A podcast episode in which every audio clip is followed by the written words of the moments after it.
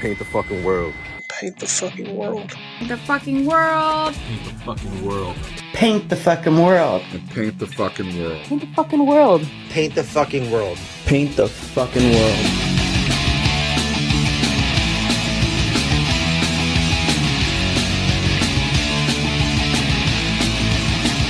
Welcome to Paint the Fucking World, a podcast for artists by artists. My name is Visual Assault, and I'm joined by co-host Marco Mendoza, aka Olin, Nolan, and we are here with Sean Donahue. How we doing today, Sean? What up, yo? Doing great. You know, I love it. Uh, Yeah. Now, Sean, uh, I've been following you for a while on TikTok, and I absolutely fucking love your work. You do some amazing, amazing Oh, stuff. thanks. Uh, Thank your graffiti stuff is, is out of control. I absolutely love it.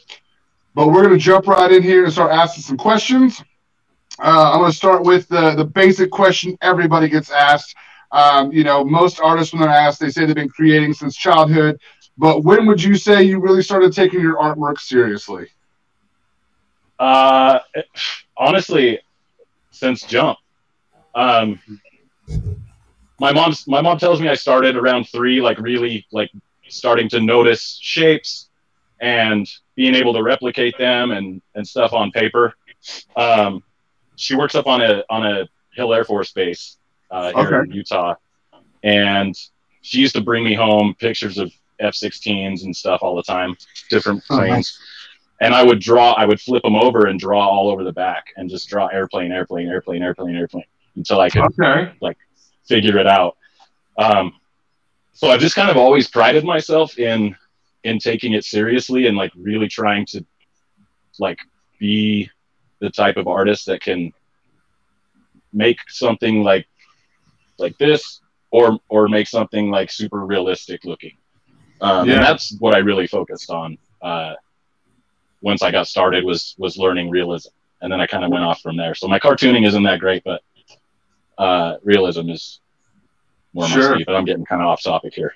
No, no, no, no. It's actually that actually kind of flows into my, my next my next uh, question is how has your art evolved and changed over time? So that, that's a perfect question or leeway into that. Uh, you know, I'd say it started out pretty rough. Um, I was always interested in drawing people, cars, and airplanes for a minute. Sorry, Okay. my headphones are falling out. Um,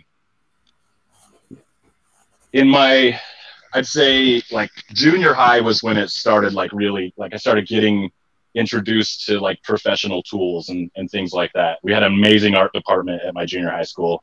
We had pottery, we had jewelry making, we had every kind of drawing, drafting, painting, whatever you could imagine. It was it was fantastic.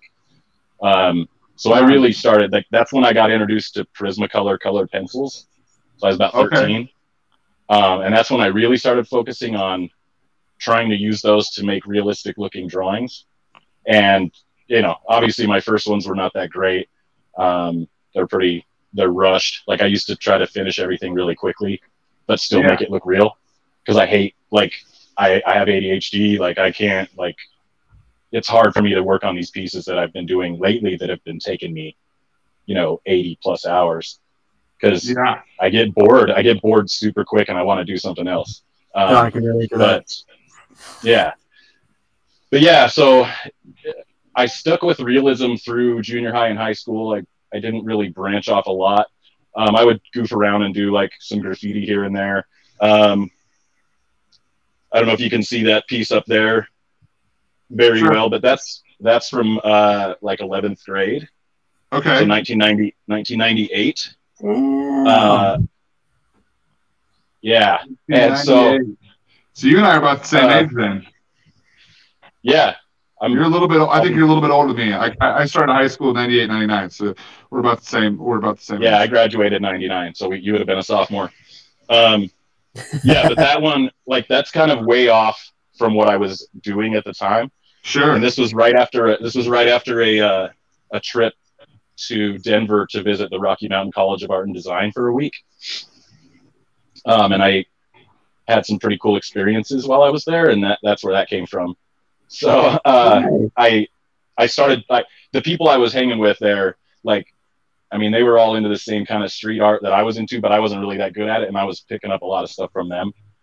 uh, and kind of putting it into that. And then that's about the same time I started really like focusing on graffiti and stuff. And then Sure. um, I took like ten years off, really, between. I mean, I it's I wasn't off completely, but uh, like between 2011 and and just this last August, uh, I mostly just studied art. I would do a few things here and there, mostly realism pieces. Uh-huh. Um, but uh, I just kind of studied it and played around with a few different things, posted a couple things on Instagram, never really got anywhere with it. And then uh, this last August, when I got on TikTok, man, it just like took off like crazy. And now I'm like drawing Sure. everything. So yeah. it's crazy. Oh, yeah, man. TikTok, TikTok has been uh, um, quite the app to facilitate that creativeness within artists. I know, like when I It's started uh, TikTok in July of 2020, I hadn't I hadn't done any artwork in two years because uh, I like myself, um, or like yourself, you, you know, I'm a full time parent, and it's tough to actually do art uh, when you're a full time parent. So especially uh, with little, little, little ones, because yeah, they want little to be stuff. in everything. Yeah. yeah.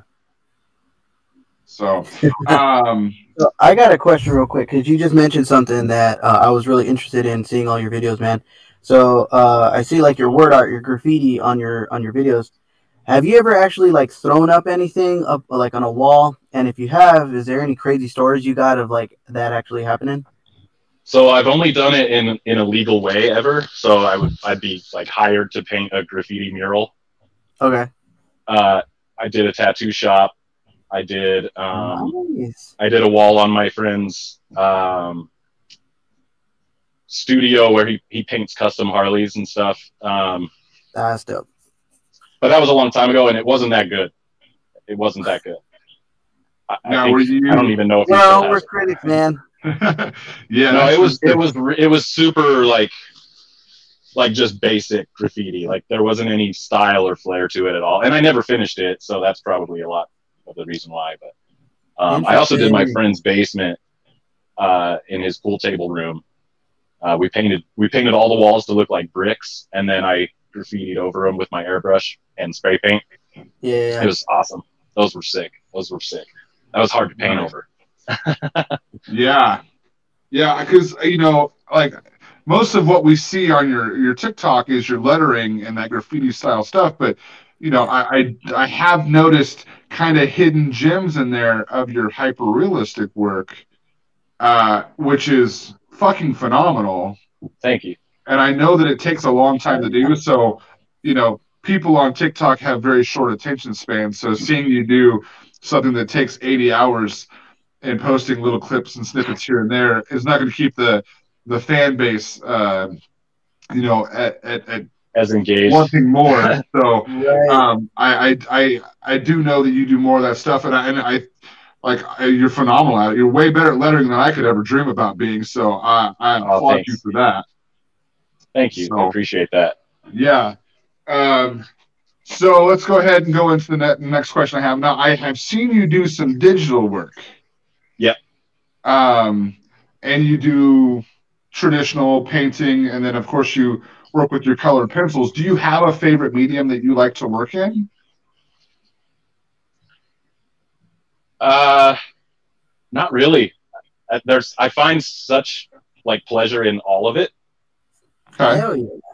Like just you know being like it's the challenge of using that medium to to present what I am seeing in my mind the way I see it like the like the the basketball player I've never done Yeah. anything like that with Prismacolors like that's the re- that's the most realistic Prismacolor drawing I've ever done in my life and I've wanted to do it for a long time but I didn't think I could um, Phenomenal. I just was like, I was Yeah. afraid of failing to myself. And so I was like, you know what? Screw it. I did that Michael Jackson portrait. I had just done my wife and I did a posthumous portrait for a, a dear family friend who passed away. Um, all like between July or June and August. Um, and then or September hit and I was like, I'm to just, I'm to do the basketball player. Like it's time. Let's fucking, let's go. Like let's just see if I can do this. I've had these Prismacolors for like ten years. Half of them haven't even been used yet. Like, let's fucking do this. So Yeah, I I. I applaud Like, you just- for working with uh, with uh, colored pr- p- Prismacolor colored pencils. I cannot do it for some reason. I I don't know what it is. It's blocking my head that I'm like, uh, I can't. The the way you're able to to blend and, and do that hyper realism is is really phenomenal, and Phenomenal, man. I, I'm just like, wow, that's absolutely gorgeous. Um, and you know what's funny about it too is like I I don't even really know what I'm doing. Like I'm just trying things. Like I don't have like I don't know what I'm supposed to do. You know what I mean? Like it's not like there's a there's an instruction manual. I'm just winging it. And then people are like, dude, how do you relate to that. I, I relate to People that wanna, so like- hard. asking me to teach them how to do it? And I'm like, I don't really know how to teach you how to do it because I'm Same. I'm still teaching myself how to do it. Like Yeah. but I want to teach people. Like that was my goal. That was what I wanted to do to get a, you know, once I got a thousand followers was to like teach. And you, I don't know if you guys saw any of my early lives, but that's what it was. It was me drawing and explaining exactly what I was doing. But then it just evolved into, you know, I got a bunch of friends now that hang out with me and we bullshit the whole time. So I don't really do that anymore. yeah, I, I think that's essentially like how TikTok evolves because the same thing, man, is like I first started when I was doing lives, I wanted to do like uh, uh showing off some like paintings and stuff. And then it just got to where we were all just hanging out and just BSing and started like dual living with each other and all that. And our, Yeah. the guest thing it, it came in. So then we started like either being guests or inviting guests over. And so like the whole instructional portion of that live slowly dissipated, um, if I even pronounce that word correctly, and it just became like a huge hangout, you know? Yeah. yeah. It's cool. it, there's a, there's this amazing community within the TikTok uh, you know app that for artists that we've all just kind of you know came together and support each other and teach each other and do what you know do what we can to uplift each other which I think is really really amazing And inspire each other too. I don't know if you said absolutely that. Uh, like I said, Yeah, when, I, when I joined TikTok, it'd been two years since I'd even done anything. Like you couldn't even walk through my garage, which is now my studio. Like I had so much shit in here that I couldn't walk through it. And then I, I slowly started taking dump runs and building up a studio, and now it's like my my sanctum sanctorium here, like where I just like Yeah. spend my time. And Sanatorium. yeah, right. And uh, you know, art is so therapeutic for me. Like when I don't get to do it for a, a day or two, I mean, I'm constantly working on my art business, but when I don't actually get to paint or draw or do something, I go fucking crazy. Like I just get anxiety and and I forgot and missed how much how therapeutic that was for me. Oh, it's yeah, same dude. Like I was a I was in a really dark place right before I joined TikTok. Like like getting to the point where I was like thinking that there was no point to anything because I'm just gonna die. So like What's the point of even doing crisis? anything? yeah, man, like it was bad. Um and I don't know, like I have a friend, my friend Mike, he has been pushing me to get on TikTok for like three or four years. Um, he's like, dude, you, like art is crazy. People, it's gonna, you're gonna blow up on there. Like, you got to get on there. Um, and I was like, nah, man, it's just another Instagram. Like, I can't even buy a follower on Instagram. I could, I promote my posts and nobody even looks at it anyway. So like, why would I want to go through that again? And um, finally, I just like was like, I was so miserable, dude. And I was like, I'm wasting my life. I'm I'm sitting down here. This is like my studio area, and I wasn't creating anything. I wasn't doing anything. I was just sitting down here, getting high and watching TV, like being a bum, you know. Yeah. Um, and one night it was like three in the morning, dude, and I just thought, I'm like, what the fuck are you doing with yourself, dude? You got it. You have a a talent that you need to be exercising and sharing with people. And I just was like, fuck, I'm gonna do it. Download TikTok, and it's gonna keep me going. I think. And it, dude, like, I you guys know it's crazy. I mean, Marco, like when you found me, um, and you posted, you shared me on your live that time, like.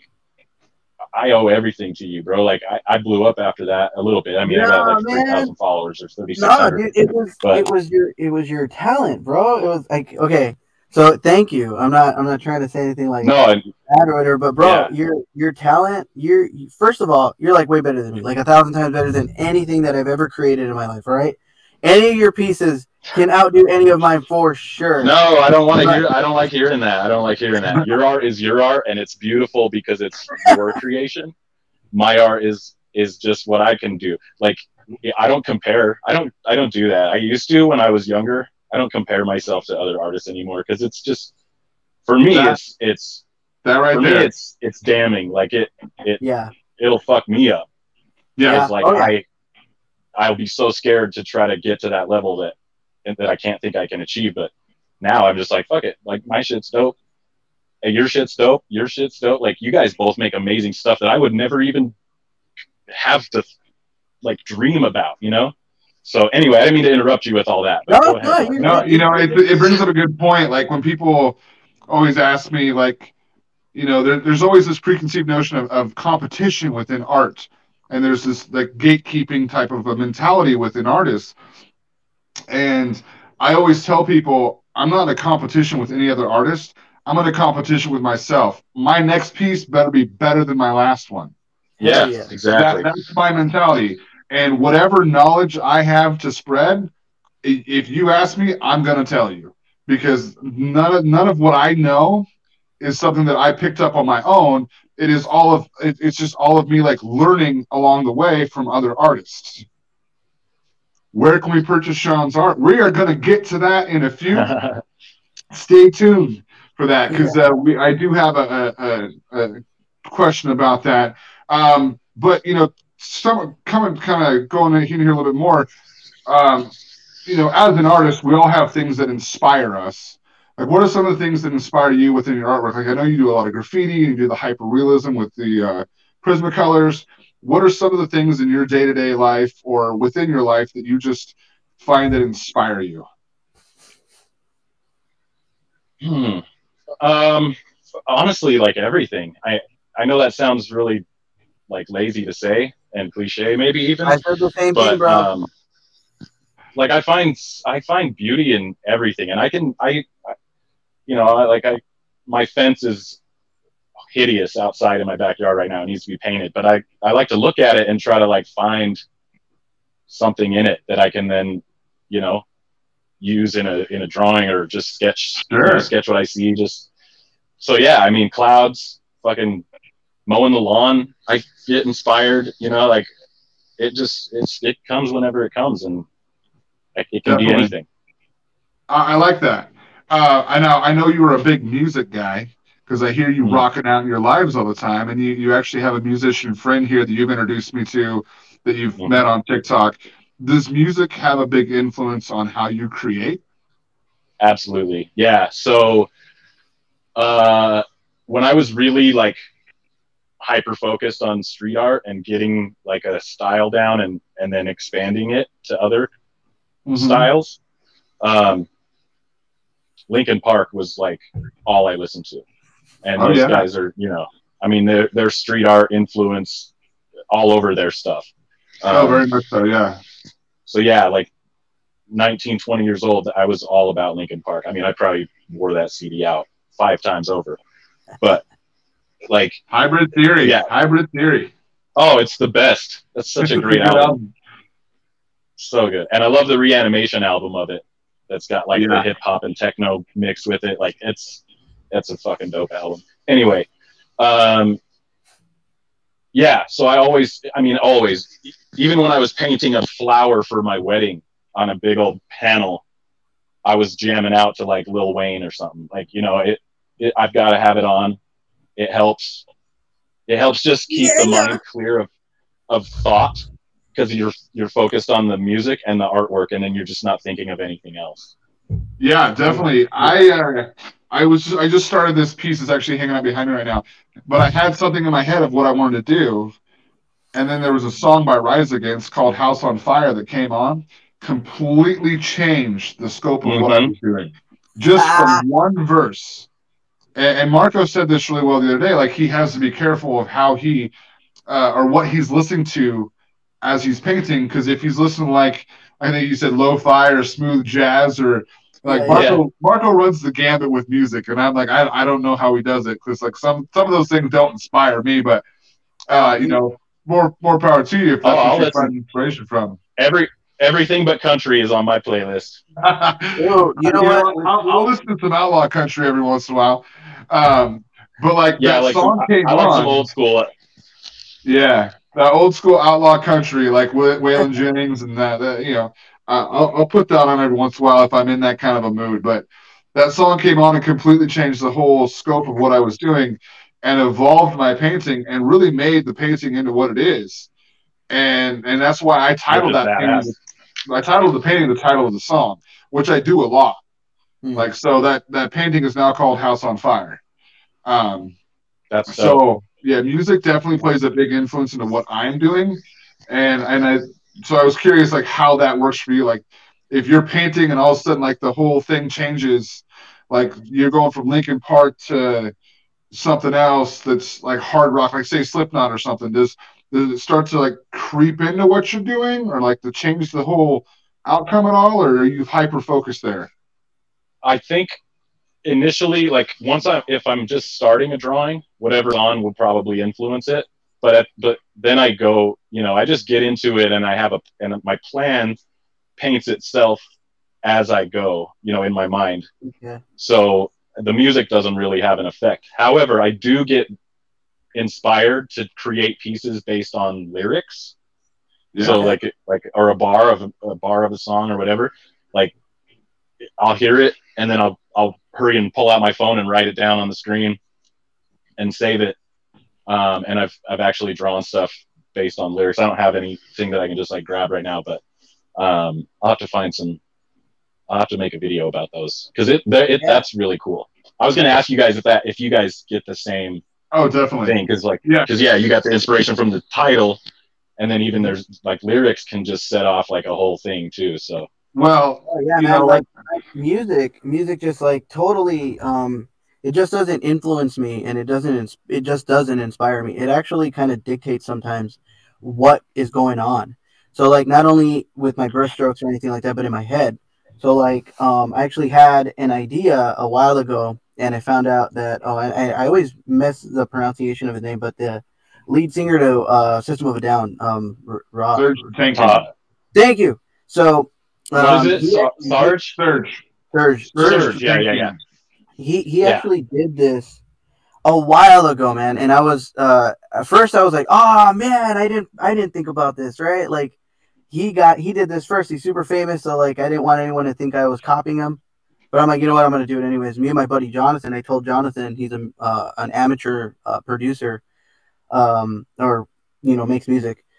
I told him I was like, dude, I got this idea, and what I, I want you to do is I want you to make a song, just whatever you feel, just make a song. Try to make it sound like not your normal stuff because I love his techno-y sound, but I wanted to do something different. I was like, try to do something that you wouldn't normally do, right? And then send it to me. So the idea was he was going to send me a song and I was going to interpret that through paint. So we have this collab, this ongoing collab going. And um, so when I say like music can actually dictate what I do, like I really mean that I got to be careful with what I'm doing. And that's what this project's That's all awesome. about. Was to show you Like synesthesia. synesthesia. Synesthesia is when you hear colors. Oh yeah, or what's the other one where you could taste color? Like, yeah I don't know what I, Yeah. I don't know what it's called that's So crazy shit synesthesia like when Like, you dude, when you're tastes like painting. yeah, when you're when you're uh, when you're painting something and you and the music like it like dictates like you can hear that color in your head and it's like really kind of dictates how that painting's going. So synesthesia, I know a couple artists that are very um, Future bass. synesthesia. Um, we we did have a question for what's the inspiration for poison berries? Yeah. uh that was a badass sober prompt Oh, okay. So- it was like it was day two i believe and it was uh scary fruit i think was the was what the prompt was called scary fruit so i was like i'm gonna do uh, well i can't remember i had a couple ideas before i came up with the strawberries and I would just like you know think about it while I was laying in bed with my eyes closed, just trying to visualize stuff. Um, and I can't. I thought of those strawberries because sometimes you get like those big freaking huge strawberries and you can tell it's like two that just didn't separate or something you Yeah. know like they just they're conjoined Um, and I was like, happen. yeah i was like yeah i'm gonna just do like two doofy looking strawberry dudes that are stuck together at the head and like you know i had the guy drooling and the other one just kind of looks like he's cracked out uh but yeah like it was i never had the intention of doing the skull in there Oh, okay. um That was the uh, the infamous Posca pen fiasco. yeah yeah that was my first time I, I i just got them and i busted them out and i was like i'm gonna you know use them on this piece because it was all prismacolor up to that point and i was getting tired like that shit's rough on your hands like prismacolors go hard big time Yeah. but um so i busted out those poscas man and i you know I, when i'm on prismacolors i'm pressing with a pretty good amount of pressure uh, to to saturate colors or blend even Yeah. um, and so I, when I switched to the Posca, you know, the, the tip goes in when you press it down. So that's how the paint's released on it. So I just was like, I was outlining it and I was doing pretty good. And then I took a break for a second and then I went right back to finish outlining the black and just pushed down as hard as I could for some reason. Like I was trying to dig through the paper and it just fucking spilled that paint. And that was the second paint spill actually on that piece. I first I paint, I uh, was doing the seeds and I spilled a little bit of yellow, but I was able to get that cleaned up. But the black was like, I was screwed. So I, I think it turned out amazing because you you took something and ran with it, and actually probably end up creating something that is far better than your original intention. Oh, absolutely. Yeah. And people freaking love it. Like it's it's one of my like most it's my most watched video, the creation of that when I was like, oh shit, you know, I made a huge mistake and I crossed it out. yeah. And I'm so glad I recorded myself doing that because in my mind I was like, I'm about to throw this fucking thing away. I'm gonna show these guys that I fucked it up and then that I had to cross it out and get rid of it. Like that people seem to like that for some reason. So I'm gonna try that. And then I was talking to Crazed and Justified Art.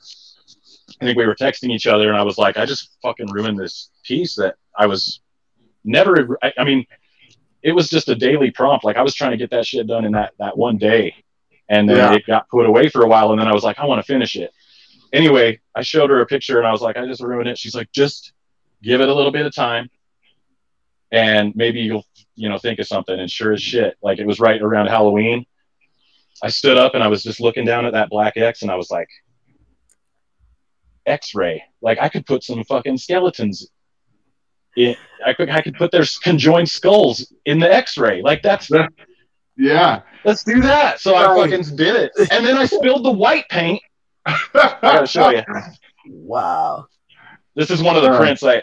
This is one of the prints I just had made. But right here, like you see how the you see how the black is lower than the skulls, so that the X is actually like it's not a perfect X because I spilled a bunch of white paint here, and then I started painting it with a paintbrush to spread it around, and just for some reason decided to paint this up too high. And uh, You can't even notice. Like it's you Yeah. can't even tell. Nah, it, dude. it pissed me off so bad. It's like fucking stop spilling for Christ's sake. Like, give me a break, man. Yeah. man, oh man, I couldn't imagine like that would piss me off so bad. I, I've been working on pieces. And I, see, I work on my wall back here. I, I put everything up on the wall, and there's some Poscas where you don't even really have to put any pressure on them, and all of a sudden it just comes flooding Yeah. out. Like you almost Yeah. get the tip off, and, And it's like, it's like the worst feeling, dude, because you're just like, fuck, because it's not like you can just wipe it off. Right. just wipe it up. generally, generally when I get to the Posca portion, it's like my finishing touches. Exactly. Same. Same. So I, I'm like, man, like I fucked up some pieces, and I'm like, dude, uh, I can't. Uh, I'm just like, yeah. Uh, but Thank since you. showed that print, let's switch gears to that. You just started selling your prints for the first time, right? This Yeah. is your first kind of endeavor into selling your artwork. Yeah, You've and I wanna- I want to say thank you to TNT Crochet Creations, and Natasha. Without her, I never would have done it. She pushed me. She believes in me. She's she's a whiz at marketing and and getting your shit out there. And she told me everything I needed to do for a week. And I tried to I tried to keep up and do everything. Um, I would be a day or two behind what she wanted, what she was like telling me I needed to be, but Sure. she kicked, she kicked my ass in gear, and I I fucking owe her everything. I it, I she's fantastic. Thank you so much, Natasha. That's For awesome. real. Yeah, Yeah, I was she's wondering great. if She's you had any prints left of it. It's right there. Um, yes. So I still have. Let's see.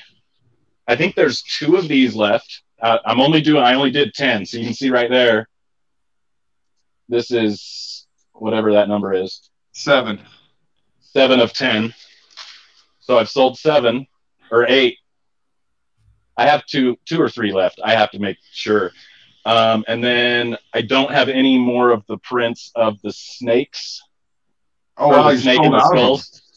No, I, I've only sold two of them, so I only or I've only sold three.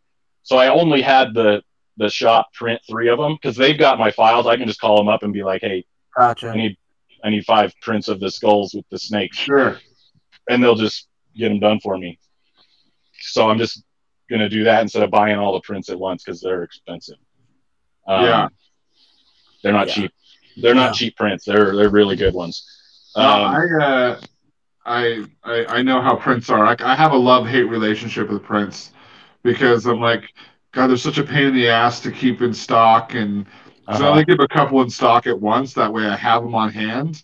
But I'm like, for some reason, I just I hate doing it, even though it's an, it's the easiest revenue generator as Yeah. an artist is to have prints, and I don't know Yeah. why I can't do it. But uh, yeah, I, I, I need to get better but uh I yeah, I think like I would love to see more of your work available as prints. Like, not I mean, because you do some awesome work. Like Thank you. you you could Yeah, definitely So because you're a stay at home dad, yeah, I am. yeah. So you're like me, like you get to stay at home, hang out with the kids all day, and then do artwork on the side. I mean, uh, how old's your youngest? eight.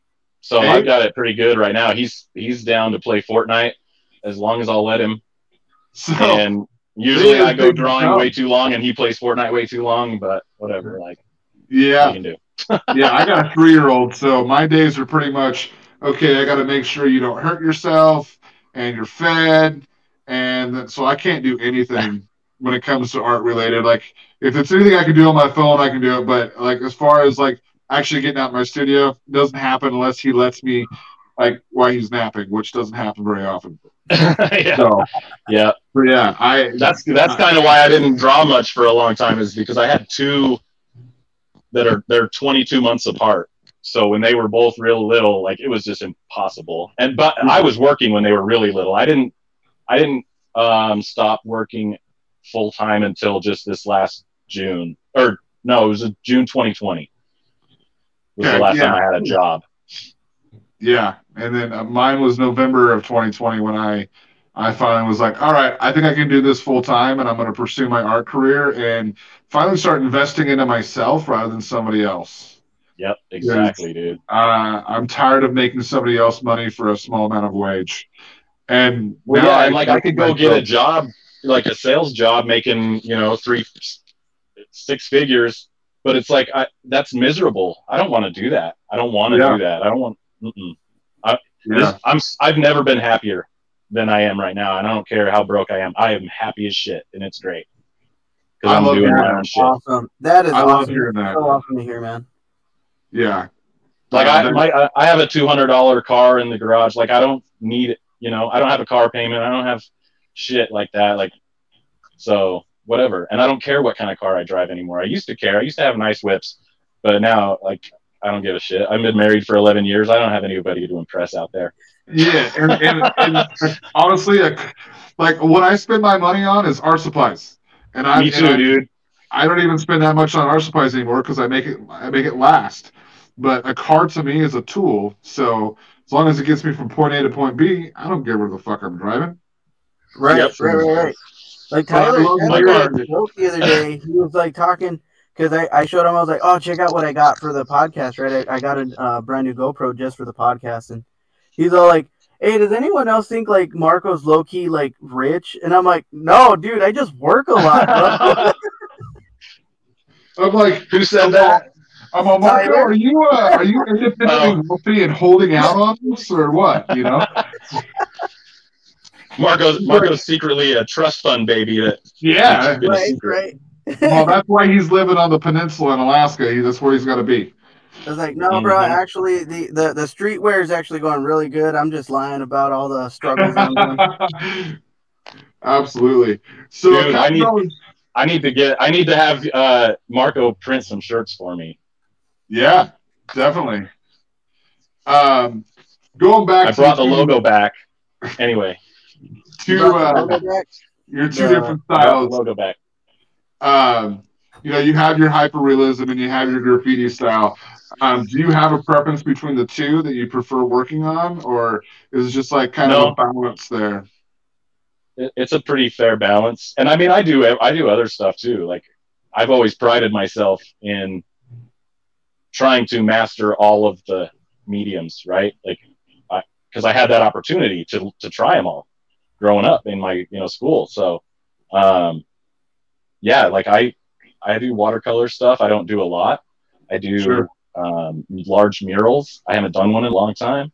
Um, probably since like 2012.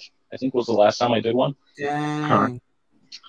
Um, I do. I, I've done sculpture. Uh, I mean, you name it. Like I, I'm down for whatever. I don't just have the two.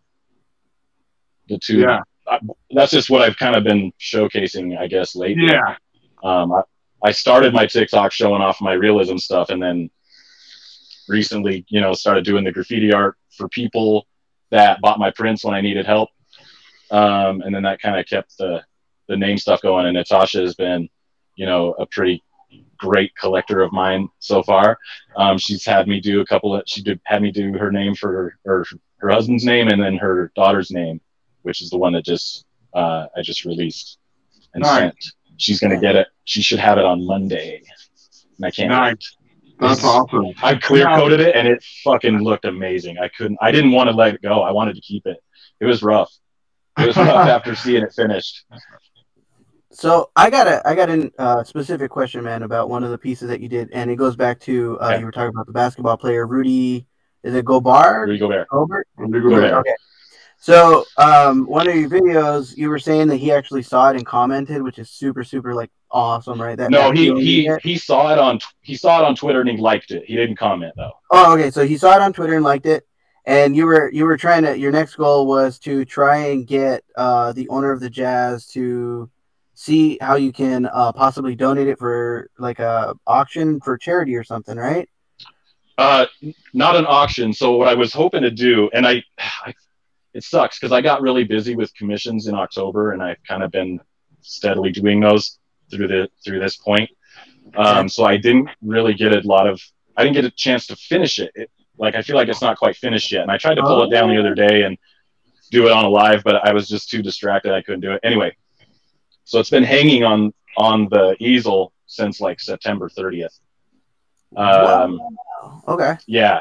So I don't know if it's going to happen this season. Maybe we can like try to work something out over the summer, and then s- uh, what I want to do is sell it in the arena There you in go. the Okay. team store. Okay, so they can have it like on display, and I I want to do like a really limited run of like some really nice like giclée uh fancy prints, right? That we can Yeah. sell for like twelve hundred bucks or or you know whatever. I think I mean there's a lot of people in the arena have a lot of money to spend, and if they Sure. see something like really quality that they like, then they're likely to buy it, especially if they know that fifty percent of the the sale is going to go to the Five for the Fight Foundation, which is what I want to do. It, I mean, I'm not saying that that's what it's doing. That's what I want it to Right, do. Right, right. Five for the Fight.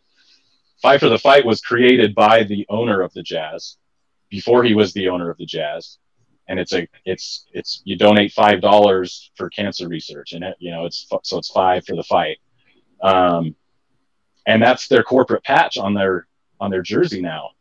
The Jazz Cool. is five for the fight. They're the only they're the only NBA team that has like a a charitable patch. You know, everything else is like corporate, you know, like FedEx and shit like and all that. that. Yeah. Um, and it's the owner's charity. And he's a Utah dude. He's he born and raised here, went to BYU, started his business here, um, and became a billionaire. And now he owns the Jazz with Dwyane Wade, which is awesome. And um, I think he's a he's a young dude. He's only like forty something, and Nice. I think I think I could connect with him and or his people and make that deal happen. Like I, I really do. I don't need a lot of money back from it because I can sell those prints for the rest of my life. Right. I just I want to help the people. I want to help fucking find a cure for cancer, man. It, it it affects everybody and it sucks. So Yeah. that's Yeah, I actually I have a painting right now that I donated for um, a raffle to help raise some money for somebody who's who's fighting for their life with, with cancer. So I, I think that's awesome, and it's a great cause. And um, I mean, it's a beautiful piece of artwork. And you said you're not even finished with it, so I can't even imagine how much more beautiful it can get. So just some detail work, just some just a little detail work. I'm not going to do a background or anything. It's just a just a little detail. yeah, Yeah, No, looks that- that's great. Thank you. Um, so I know you talk about art when you were in high school and how you had the opportunity to work in a lot of different mediums and things like that. But did you have any formal training past high school? Yeah, so I've done a few stints in college. Um, right, uh, right out of high school, I went to our local university in Ogden, Utah, called Weber State University. It's where Damian Lillard went. Um, You, you, you're speaking my language here. I'm a Blazers fan, so yeah, so that's where that's where Lillard went. So we, you know, that was in my that's the town I grew up in. nice. Um, so I went there for a semester and failed out. Like I, I just wasn't ready for it. I was a I was a shitty student in high school. I'm not gonna lie to you. Uh, like Marco said, I, he promised I wouldn't lie tonight. So um, I was I was a shitty student in high school. Um, so I didn't do well going to college like right away. Um, I was in party mode and just being a stupid ass. Uh, in 2003, I started up again. Um, I went to a local, uh, like, it's called Eagle Gate College. Um, it's just one of those for-profit schools that can give you a degree in anything in about like what a year or two. Um, and then uh, dropped out of that because work was just too much, and you know I couldn't do both. Um, and then I went back again in 2013, 2014, and it was all online, and that was the um, Art Institute of Pittsburgh. And so, I mean, I don't know. I wouldn't. I don't know if I got any like training from any of those programs. I met some great artists. Um, in fact, I have a friend, a close friend now. His name's Max Grundy. I don't know if you guys have ever heard of him, but his artwork is phenomenal and it's worldwide. Like this, this guy is very well known. Sounds Um, he was familiar. my he was my instructor when I first Okay. started at Eagle Gate, and you know he he saw potential in me, and he was a great, fantastic artist. Um, so we hit it off, and we've kind of stayed in touch. And he's that dude's blowing up. He's done shit for Disney now. Like it, it has like a Wow. steady rotation with Disney. Um, yeah, he just did some huge some huge Star Wars pieces for him. You guys, I'll have to send you the the links from his uh his Instagram. He doesn't do TikTok yet. He has an account, and he actually just he hit me up just like a month ago and was like, "Dude, I'll pay you to run my TikTok account for me." Um, if you because I was like telling him how much exposure, how much extra exposure he could get, and how many more people he could reach. Um, and uh, I was I, I haven't answered him yet because I I can barely keep up with my own. um, but uh, yeah, like he's probably beyond him. I know I didn't really learn anything like from those schools, so it just No. seemed like a waste of time. You know, I went to art school. Um, I went to Southern Oregon University, and I went through the whole program. I and I ended up I, I dropped out my senior year, my last semester, so I could actually, or I have two semesters less left before I get my bachelor's. So I'm, I'm did a lot of schooling, but it wasn't the actual art classes where I felt like I learned a lot. It was the art history classes where I felt like I gained the most knowledge. And which is funny because there were some of my, the ones I just kind of despised doing, but they're required. But I gained a lot of knowledge from it. I have a, a deep respect for art history now. But, uh, you know, it, it's funny how the art classes, because it takes you right back to the basics and you have prompts and you, you know, as an artist, you Yeah. don't want to work with inside a box. You know, and they put you in a box and you have to, oh, well, this is, we're drawing this today, or you have to do this today, or this is your prompt and stay within those guidelines. And, and it's something I just fucking despised. yeah And so I'm like, we're doing this project right now in our Discord, and I'm like, I'm getting PTSD, you guys. I, I don't know if I can do this. Like, it's taking me back to some of my, my college years I hate. But, you know, I, I feel Yeah. like where I learned the most was from my fellow students that I got to work with. Yep. And um, and YouTube. Honestly, YouTube is just such a wealth of knowledge. You know, Yeah. save yourself sixty, eighty thousand dollars and just go on YouTube. Uh, you're not going to get the piece of paper, but you're going to learn just as much.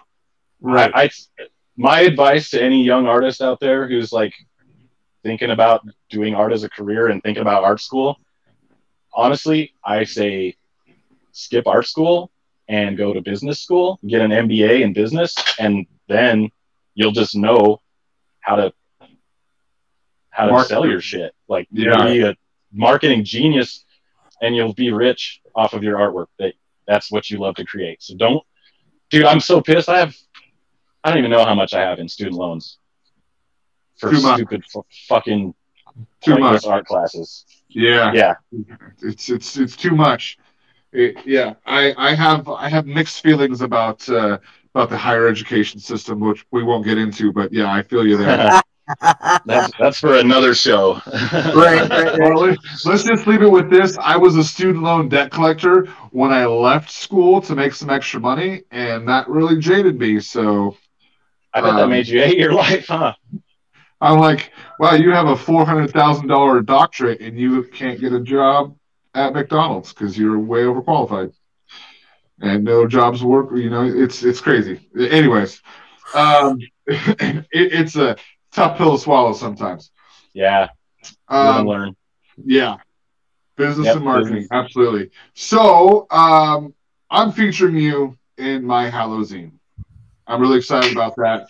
You did this piece of the Crypt Keeper, and I was like, bro, can you put that in black and white and let me do an interview with you? And then it, it- the interview was supposed to just be me send you a questionnaire, I do a write up on you, and then I was like, hey, I can do a podcast because I don't Yeah. have enough shit on my plate. So here we are. Um, Right? so uh, we're gonna get a little bit into that Hallow Halloweeny type shit real quick here. Um, are you a horror fan? Hell yeah. Hell, yeah, you yes. are. Oh, Okay. absolutely. I'll watch anything. I'll watch all of the scary stuff. I don't care. All all the scary stuff. So, like, uh, what are some of your favorite horror Halloween movies? Like, what's your go tos? Um, you know what's funny? This last October, I didn't watch a, a lot of TV. I was just too busy. I Um, hear you. but I mean, uh, you know, Nightmare on Elm Street one through three. Well, three's pretty, pretty cheesy. Yeah, Dream Warriors. Yeah, one and two. One and two are, are like they hold a special place in my heart. I was six years old the first time I saw Freddy, and it was at the babysitter's house, but it was I was not at her house. I was at a neighbor kid's house down the road, and there was a bunch of us kids. We were all from ages like twelve to whatever I was, six, um, maybe seven, I don't know. So, and this kid had access to every VHS that was in his house, and a bunch of them were horror movies, and we watched the shit out of some Freddy Krueger. Uh, and that was what hooked me. So I, I think that's probably like if I was gonna just sit down and be like, I'm gonna watch something, like it's gonna be, it, it would probably be that. And I love Freddy versus Jason. That movie is fucking great. I don't care what anybody says. Oh yeah. I mean, I was Freddy- just about to bring that up. I was gonna ask Freddy about has great one-liners, and and I think that Freddy was kind of that that tipping point with borderline horror comedy Yeah. because of his one-liners, which I like. Robert So- Englund was the master with. I mean, he just like he is hit his his Freddy Krueger is just like nobody will ever be able to replicate that. It, No. even if they have like the snarkiness or you know the one-liners or whatever, it- it's not going to be the same. Like his face, everything about him was just perfect. He was made Yeah. for that role, I think. Yeah, and kind of like the guy who played Pinhead in Hellraiser. Yeah. You're never going to be able to capture uh, Doug Bradley. You know, Yeah. Doug Bradley just embodied that character. Um, and I know they did switch it up to a female version, which I think is fucking awesome. For this, I didn't know they were doing that. Oh yeah, they're they're filming. Uh, they actually have a TV series and a movie that they're coming out with. Oh. I think there's a Hulu or Netflix series coming out of Hell, Hellraiser, and the, there's a female version for the movie, which in the comic books, uh, the comic books there's a female version, so I think it works well. I didn't know Hellraiser was a comic book. Is that what it originated as? No, the it's it's originally a um, a book called The Hellbound Heart, and uh, who the hell wrote that book? I own the book. Uh, Clive Barker. Clive Barker. Yeah. Oh yeah, he's that dude can write some horror shit. So you know Candyman, the movie Yep. that I fucking despise.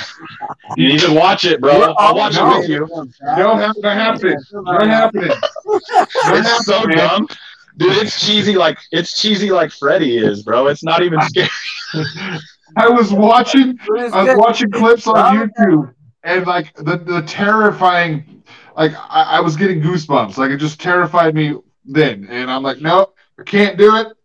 Like no, no. I love it. You know, the only movie that's ever made me feel like that was the first Paranormal Activity. Interesting. Uh, Did you guys get that show? That movie fucked with me. Well, actually, okay, no, I'm gonna go back a little bit to like ni- the late '90s when the Blair Witch Project came out. Okay. I went and saw that in the movie theater. My girlfriend knew what it was, so she suggested we go see it. I had never even heard of it. Okay. So I go in there and I'm watching this fucking movie, and I don't know if it's real or if it's like a, a production. Like they did such a good job, and I had no idea what I what I was walking into. So I had like I hadn't seen trailers for it or anything like that.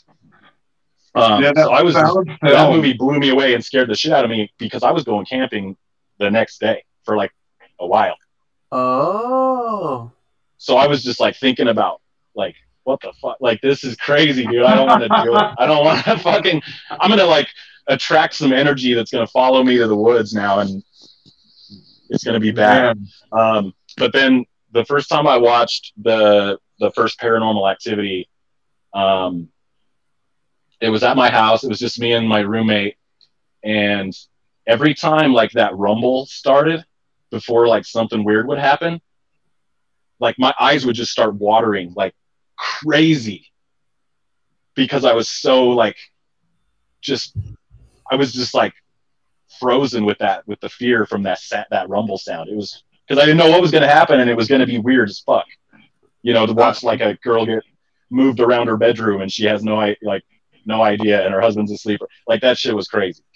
Yeah, no I doubt. really and I don't like those. I don't like those movies. Oh, I don't. really- I don't really like the Annabelle movies either, man. Fuck that. Yeah, you know, pa- The first one's paranormal movies for me, uh, like I love paranormal stuff. Like I, I Yeah. watch all of those like Ghost Hunters and and and Ghost Adventures. I like that shit. Uh, It's just it's entertaining, and I've had experience in my life, so I, I like that shit.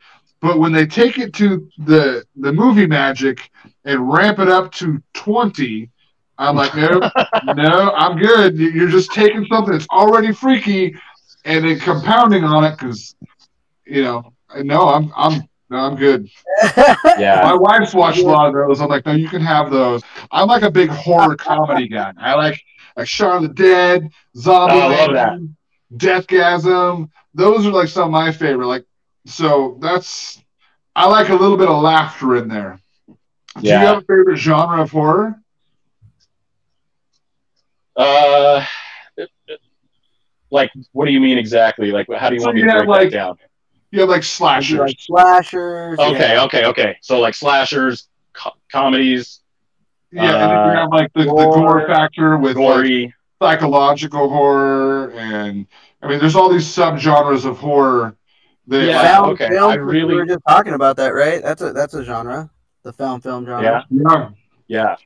Yeah. Um, I like the I like the psychological thrillers like Silence of the Lambs and the um, what was the second one called? Uh, Red Dragon or whatever. Yeah, the Red Dragon. There's Hannibal, and Hannibal. Oh, Hannibal was like fucking amazing. That movie was crazy. there's Uh, actually there's actually one that came out pre Silence of the Lambs that most people don't know of, oh, is that right? I don't know. Silence of the Lambs. called Manhunter. Interesting. and it had what's the guy from CSI Las Vegas that OG dude that's been on there for 30 years or however long. Um, like the main I character. Yeah, not, I see. Anyways, the guy from CSI Las Vegas was like one of the characters, like actors that played in that. So, uh, like Really? really early like 90s, I think, uh, maybe even earlier than that, because I know the Silence of the Lambs came out in the 90s. Silence of the Lambs is early '90s, like '92, '93, something like that. Maybe even early, maybe '91. So uh, Manhunter is in the same look that up.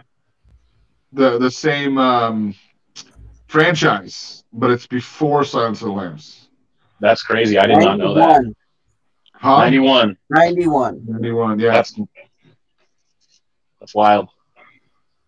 So you were like, so I guess you So, already yeah, told I me like- what your first horror movie was, which is uh, Freddy. Yeah, sorry, I jumped the gun on that one. No, you're Um, good. Oh yeah, for real.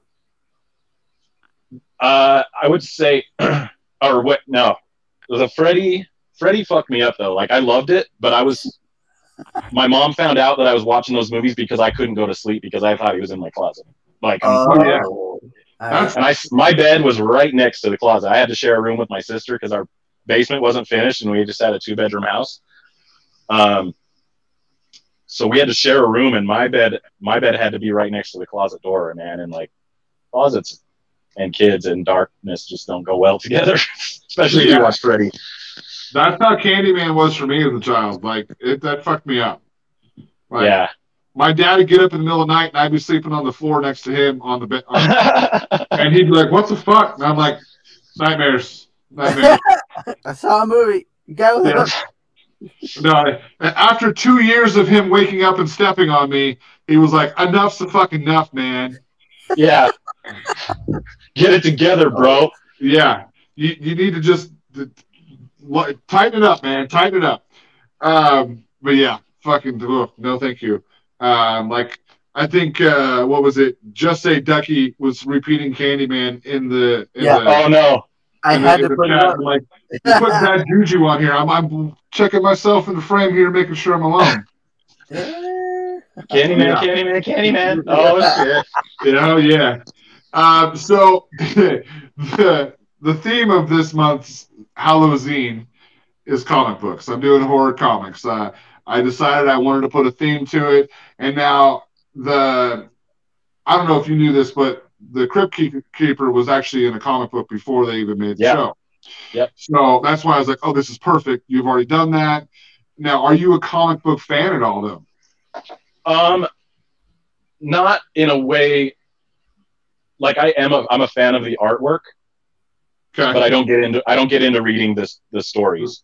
Storyline. Um, man, I'm super pissed. I had a was it it was either a 30th or a 25th anniversary Spider-Man that had a foil a foil cover. yeah. Um, and I I read the shit out of that thing. That was the only comic book I've ever owned, and I ruined it. And now I don't have it anymore, and I bet it's worth a shitload of money.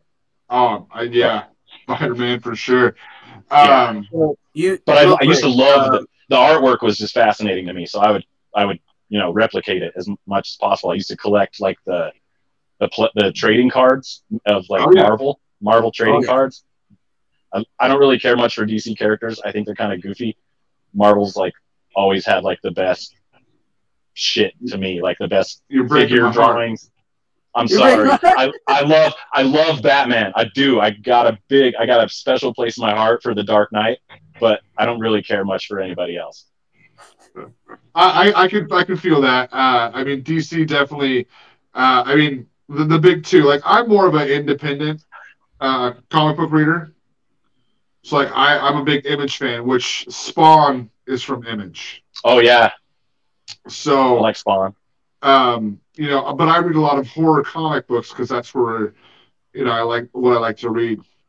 That's what Uh, I was gonna bring up. Is I was gonna ask, like, since we're talking about the Crypt Keeper, um, Tales from the Crypt, right?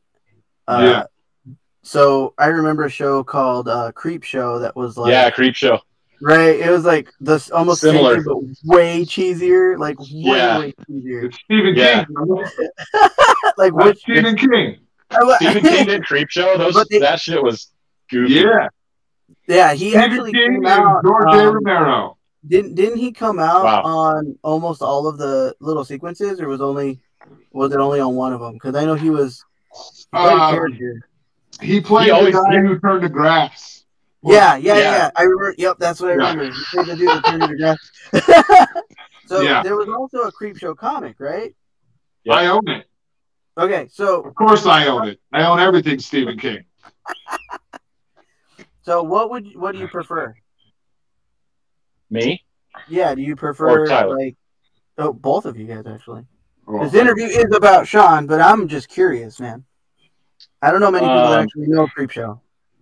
I so I've on- I mean as far as like Creep Show t- movies or or television programs, I only know of like the one that has like the three different stories.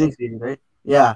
Oh, there was two. Oh, there. Oh, yeah, yeah. There's two. There's Creep Show too. So they have like three episodes each in those, right? remember. three or four. Um, Okay.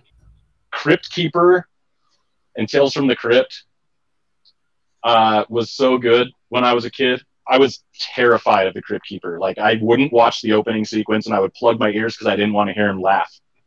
Um, oh, but- gotcha. so I was I was terrified of him, but I loved the I loved the the show, like the the stories. So I would watch Yeah. the stories, but then when he would come on screen, it was lights out for me. Do I you- kind of um, feel you on that, man. I really do feel you on that. yeah, I was like that as a kid too. Like the Crypt Keeper creeped me out. Yeah, and but now I like love him. I think he's the coolest looking thing. Like I'm just amazed by him. I follow the guy that did his voice on TikTok.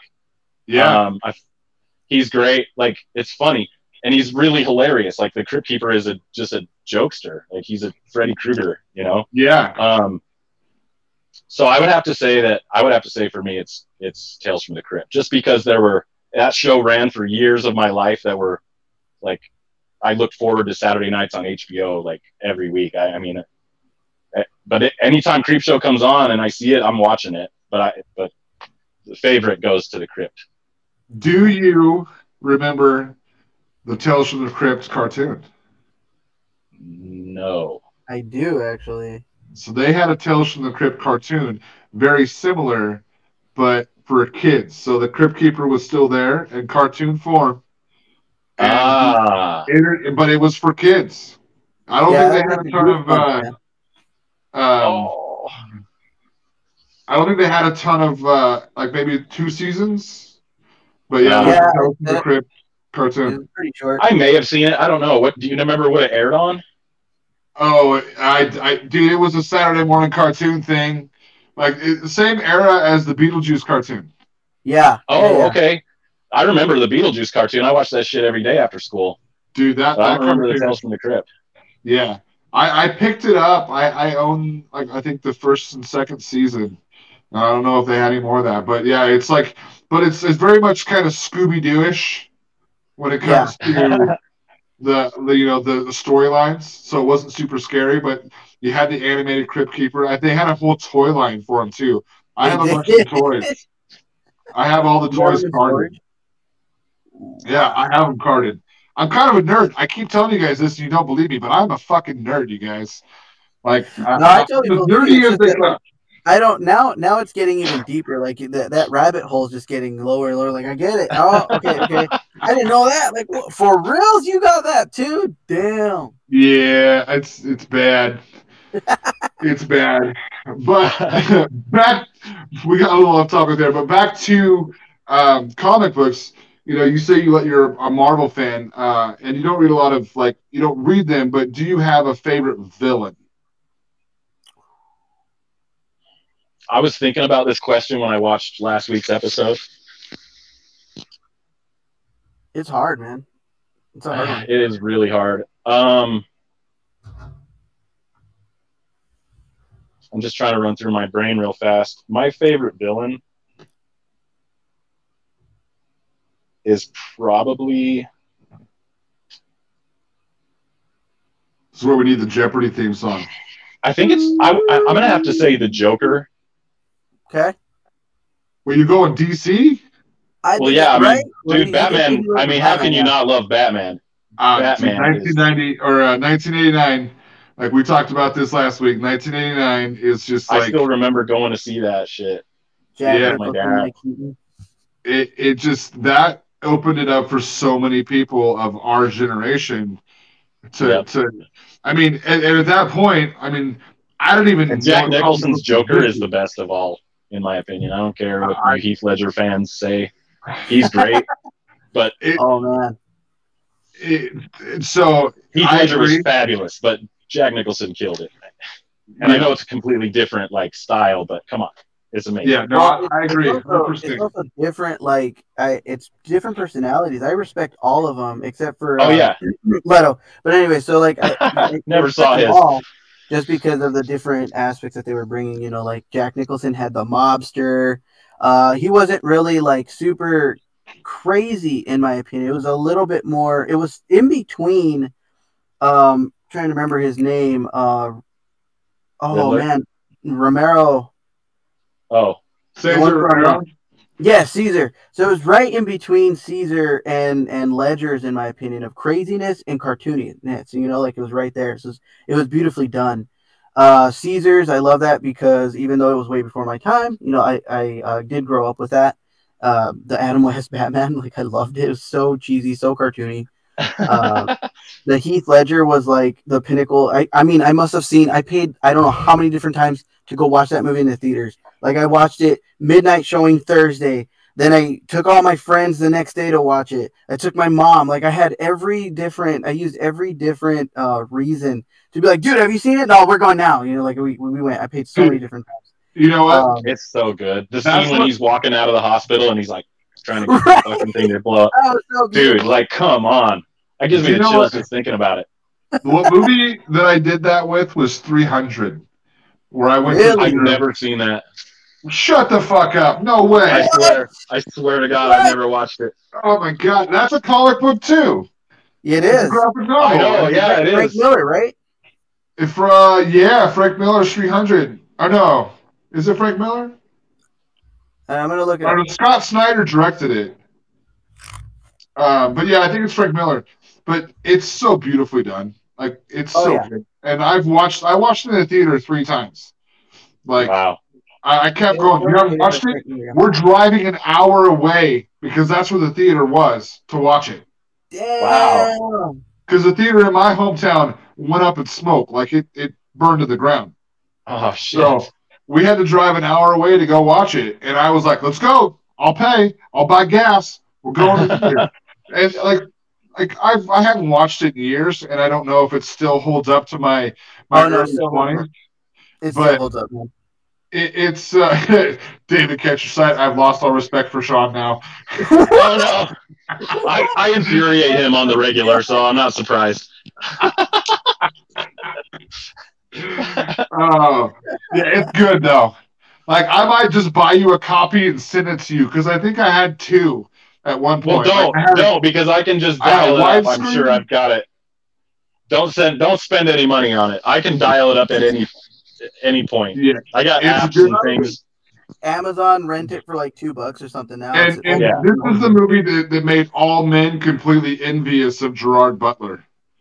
Yeah, that guy Like, doesn't look like that anymore. Don't worry, most of it was CGI. That's what I heard, and that's what kind of like turned me off from it. Was like, it's, it's But it was beautifully so done. It was beautifully Was it? edited. It was beautifully shot. Does Um, the CGI hold up? Like, is it still believable? Oh yeah. The, okay, so first of all, I really don't think it was like fully CGI, man. I think those guys were cut as hell, but they the makeup artists like uh, added more definition and tone Yeah. to their muscles, you know. So like, it wasn't that Uh, I I really don't think they added CGI muscles, man. Dude, it's a great cast. It's a great cast. So you know who the, the guy who plays Magneto in the new, um, the younger Magneto in the new Uh-huh. X Men movies? He's in it, Oh, and he he plays one of the Spartans, and like his character is pretty funny. Um, and yeah, just watch it, watch it, and get right. back to me. We may have to schedule another interview just to talk to, to you about 300 after. yeah, I'll make you a deal. I'll make you a deal. I'll watch 300 if you Don't say it. Don't say it. I know what you're gonna say. I know what you're gonna say. Candyman. Come on, bro. just kidding. Just kidding. I'll watch it. I've you don't have to watch watched it. I had my experience with it, but 300 is really good. You know Yeah. what? I, I I I feel you on the Candyman thing. The original Pet Sematary is really hard for me to watch oh. still. That movie scared the fucking bejeebers out of me. But I'm telling you, I, still to this day, to this day, I cannot look at Zelda. I cannot see her. I cannot hear her. I don't want to see her spine all twisted up and crazy. I don't. I I, I won't watch those scenes. I, I can't. I can't do it, man. That shit Yeah. terrified me. My sister fucked me up, man. She used to. I would hold my eyes closed and she'd pull them open and make me watch and make me see. She fucked with me, man. She made me watch Poltergeist, and that shit scared the crap out of me. That white-haired uh-huh. man that looked like the Quaker Oats dude. Like, Yeah, Poltergeist is pretty pretty fucked up, dude. Like, Yeah. I'm not gonna lie. I don't Yeah. they really. used real corpses in that shit, man. Yeah, they use real That I skeletons. didn't know. Yeah, Yeah, real, real, real. real skeletons. When at the end of the movie, when it's flooding and they're in the and No, uh, and it's yeah, those those They're like skeletons that are popping up. It was cheaper to buy real skeletons than it was to get fake ones, so they bought the real ones. this is mind blowing. How you fucking get? Hey, I need like eighty skeletons. You got you got some? yeah, man, we got you. We got you. You're good. Yeah. Yeah, black market rolling on with a like a van with no windows and stuff. And, and, and that was a Spielberg movie. Yeah. Yeah, And it was So- wasn't it only PG thirteen? I think so. I think so, Dude, that sh- They're here. oh Yeah, god. All right, we'll get we'll get out of the horror comic book and kind of just go up some with some uh, wrap up questions here. Right. What is your ultimate goal as an artist? Like you like with your art career? Goal or dream? Because like I don't really set goals, which I know I should. It's just not something I do because I can't focus on stuff. Sure. um, or I'll like tell myself you need to do this, and then I'll just forget completely. Um,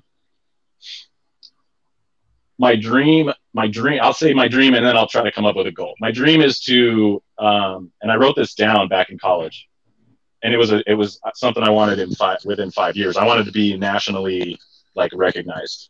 I wanted to be known across the, the country as an artist and be able to like travel and do murals, you know, Sure. paid ridiculous amounts of money. Um, and it's not real. Like I'm not trying to like be rich and famous or anything like that, but I just want to be. I want my kids to like be comfy. Like they're comfy because I sacrifice so much, and my wife sacrifices so much. We give our kids every comfort they could ever want, but like,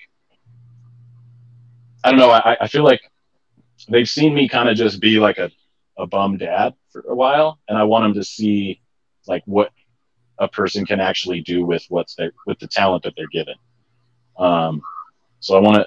That's what I want to do. I want to. I want to show them that like your dreams can come true. as cheesy as that sounds. You know what? That, that, that's, that's exactly what I, I have said I said to myself and to my wife when I when I, I embarked in this venture myself is I want to I want to show my kids that if you work hard and put in the effort that if you have a dream and you can attain it and I don't need much comfort is all I'm looking for I'm not looking for fame and fortune here I just want I want to live uh, comfortably I want my kids to grow up with whatever they need and Yeah, you don't want to have to be like, fuck, I have negative twenty dollars in my checking account. Shit, Right. Like, yeah shit. Like I'm sick. I mean, that sucks, dude. That's the worst feeling ever. Yeah. And and so you know, and I I don't require a lot, you know, and kind of kind of like uh, what you said, you know, you don't require a lot. That you know, you don't you don't have a car payment and things like that. But you know, like I, I said, barely have a running vehicle. yeah. Two, I- of, I two of the feel that. windows are duct taped shut because the the regulators fucking failed on them, and I just I'm like whatever. I don't care. I'll duct tape my windows. I, I do not care. I do Yeah. not care. I mean, just just being able to get out there and put yourself out there as an artist is difficult. Making a living it is difficult, but it's attainable. And if you work hard with it, you can certainly do that. And I've Um, never believed that as much as I do now from after joining TikTok and meeting It- all of you guys. Yeah, I mean all of you guys that are watching and everybody that's not watching, like wow. Like I we we fucking like rock for each other. It's crazy and it's so great. Like we all just rock for each other, man. Like I support artists. Like I've got uh uh Jeremy Jeremy, Campbell's Jeremy right there. There's Days up there. Uh, Dan Tipton is back there. We've got a uh, Third Eye abstract. We've got some magnets and mischief and little Nadine action back here and cut and burn. cut and burn, yeah. Your your books are up there in that folder so they don't get messed up. Like it's great, man. Like it's so cool. It's so cool. Yeah. Yeah, no, I, I, I fully think that what you're wanting to do and wanting to attain is completely achievable, and and you're you're on the right path to do that. We just got to get you uh, get some more prints out there, and you get to sell originals, and I mean that's the hard part. You know, pricing your art can be difficult, and getting it out there. You know, I, I hate I hate pricing it. It's so it's it's hard, man, because it's hard to be confident in the price. Hell Take- yeah. Do you know how many thing- like uh, discussions me and Tyler have had with the whole pricing stuff? yeah, Marco Dude, I sells did, I did some than you do. artwork. I did some artwork two years ago, some digital pieces for a, a horror movie, a, a short mil, a short film. It's the Telltale Heart. Um, One of my favorite poems, man.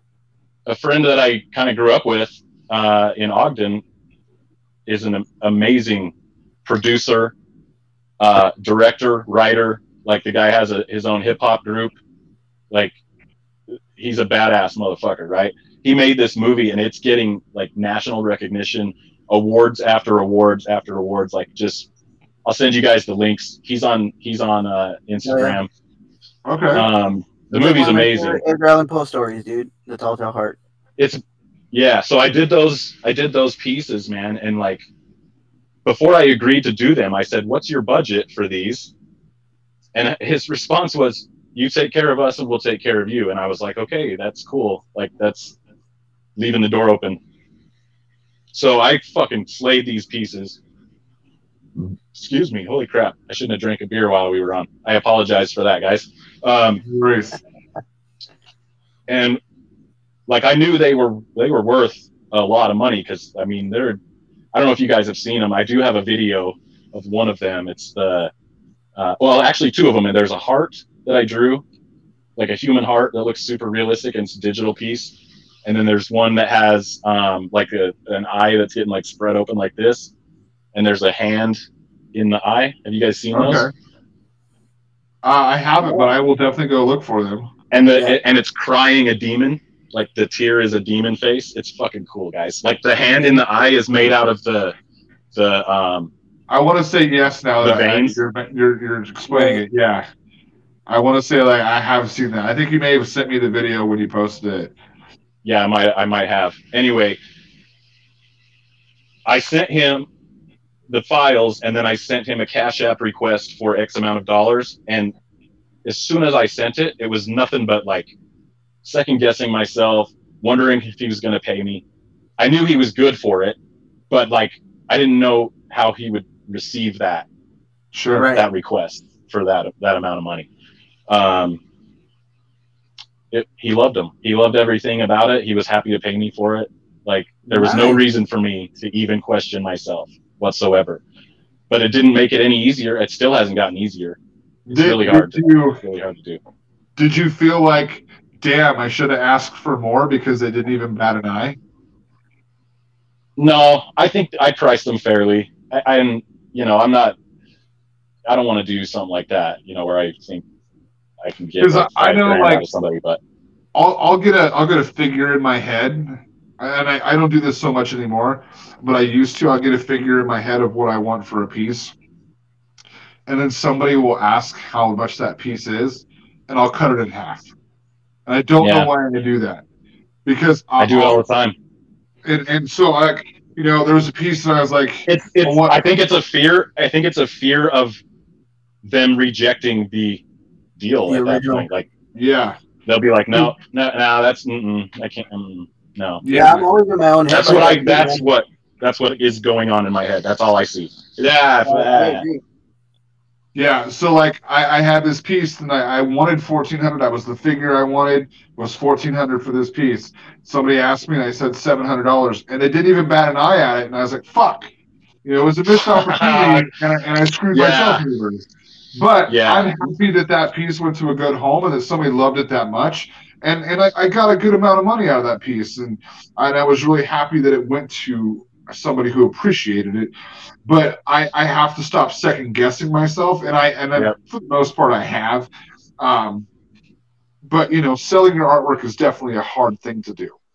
Yeah, For and I sure. think all of us have to kind of stop second guessing ourselves, man. Like I, and it's not just with pricing, you know, it's like uh, with different different things that you want to do, like oh, like how um Sean was saying earlier, you know, like I I didn't know should I make these prints, and then TNT uh, kind of pushed them into doing it, like almost second guessing yourself of where to move your your artistic business, um, and and what to produce, you know what I mean?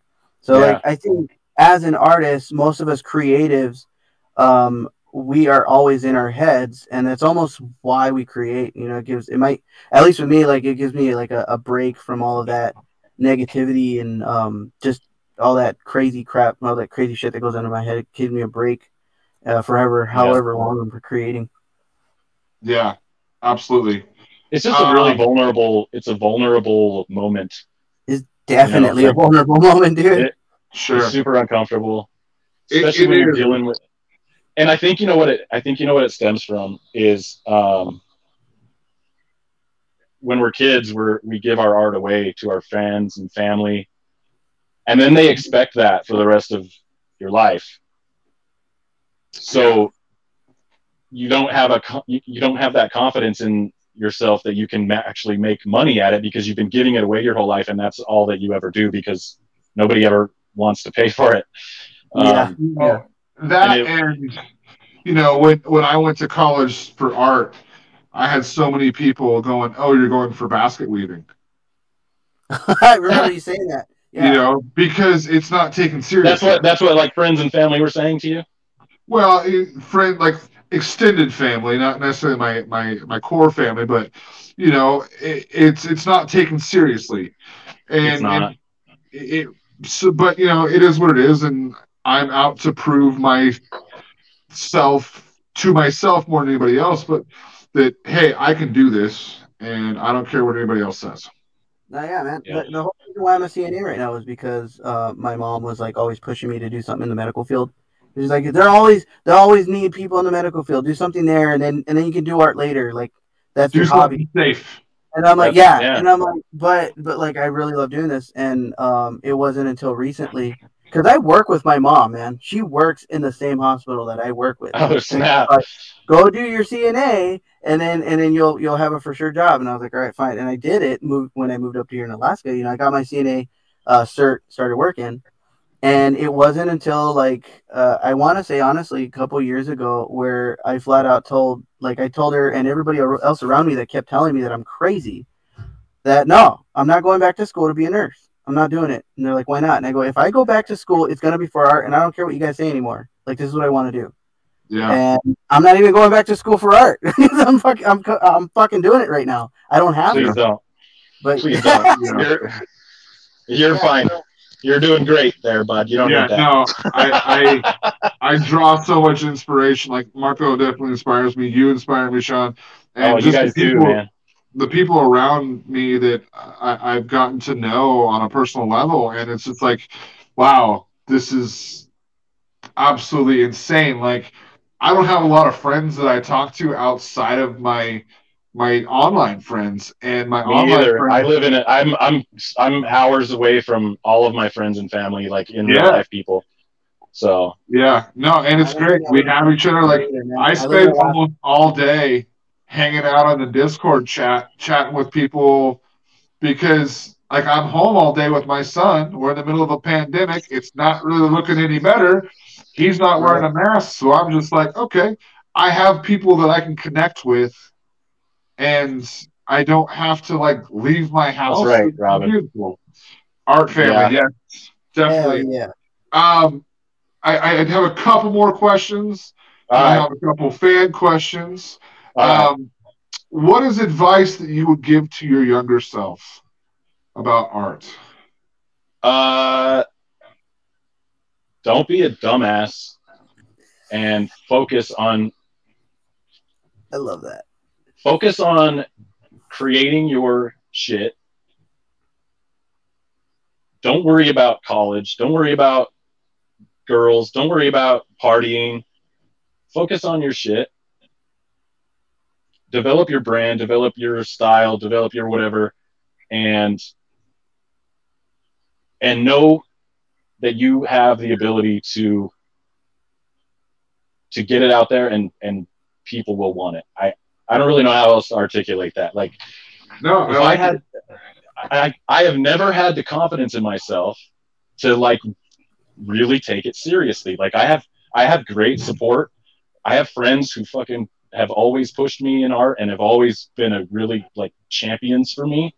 Um, and have gotten me opportunities and stuff like that. And I've I've had people just throw stuff at me and I've just been like, I don't I don't want to commit to that. Like I don't want to do you know, I don't want to because I was just a I was just fucking stupid. So yeah, I would just tell myself, don't be stupid, bro. Like I Dude, That's- you and- oh, no, like that's and then the depression wouldn't have happened because I just lived on so much regret for so long. Like I wish I could go back and be like, don't be. no, I only say that, man, because like it's that, that's how I feel. That's almost almost exactly the way you started was almost exactly how I started when Tyler asked me the same question.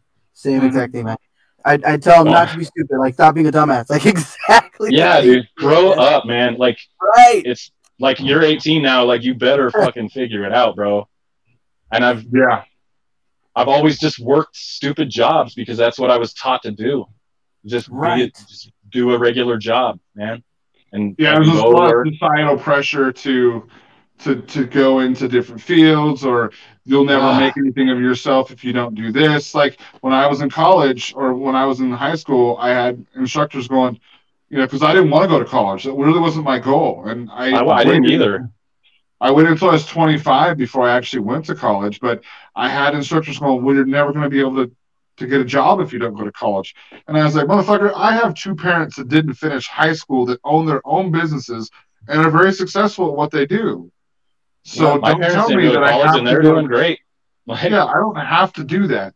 Now, I love the fact that I went to college. I did learn a lot, and it was very good for me. And I probably wouldn't be where I am today without that education I got. Just because I grew up a lot, and I had to, I had to, I learned responsibility because I'm paying to go to fucking school now. You know, I'm not going for free. I have to pay for this Right. shit. So I took it a lot more serious, and and I I, I did enjoy it. But once I got to the university level, because I went to community college first, it was a whole different experience. And I didn't appreciate as much of what was going on there because they don't care. They don't care if you fail. They don't care how much you're paying. no. And, and I that's that's when I got a little jaded with the whole education system.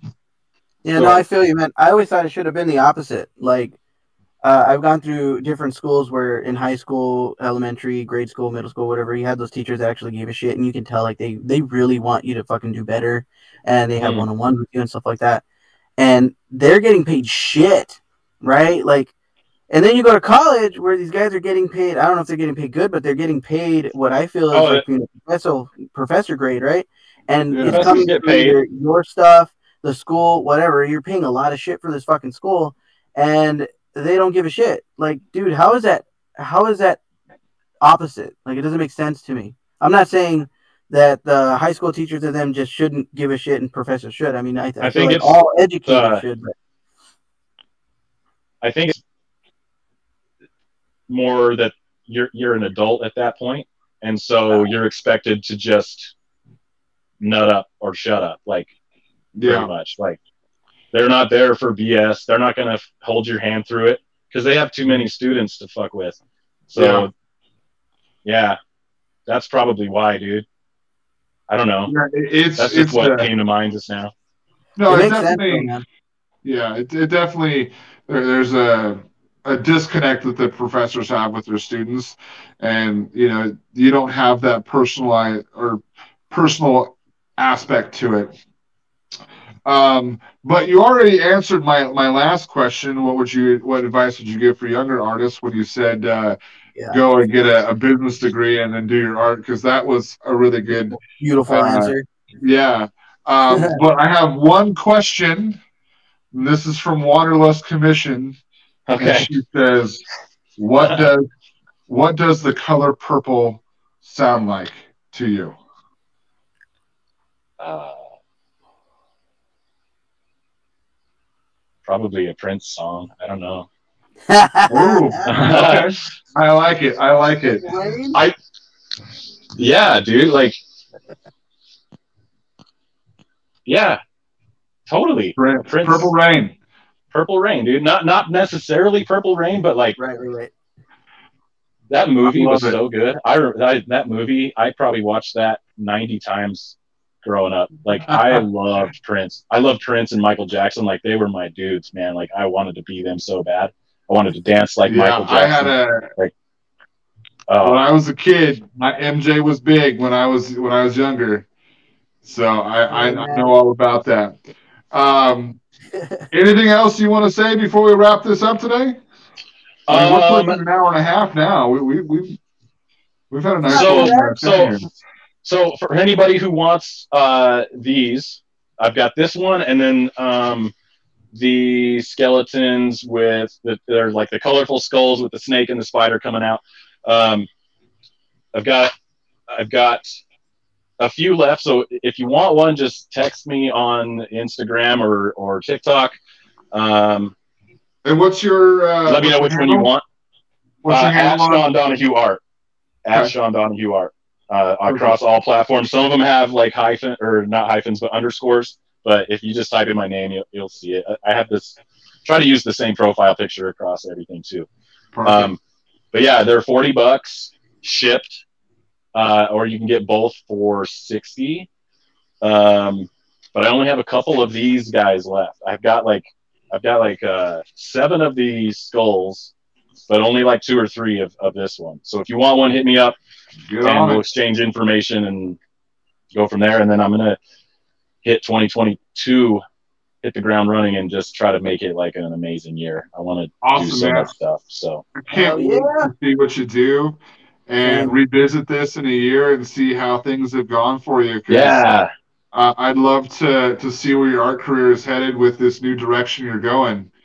And uh, I, I I really appreciate you coming on here and talking with us today. I can't yeah. wait. Thank you for having me, you guys. Like I'm Yeah. honored. I'm honored. I, I like seriously when I when I found out, I was just blown away. Uh, it's so cool. So I Oh really man, appreciate it. well, I I I'm so glad that we got to, to do this and hang out and talk art and uh, you know because it honestly it's just like three bros hanging out talking art and Yeah. bullshit and it's fun. So like It I is said, I really do appreciate it and uh, I'm gonna leave you with the paint the fucking world. And y'all stay rebellious, man.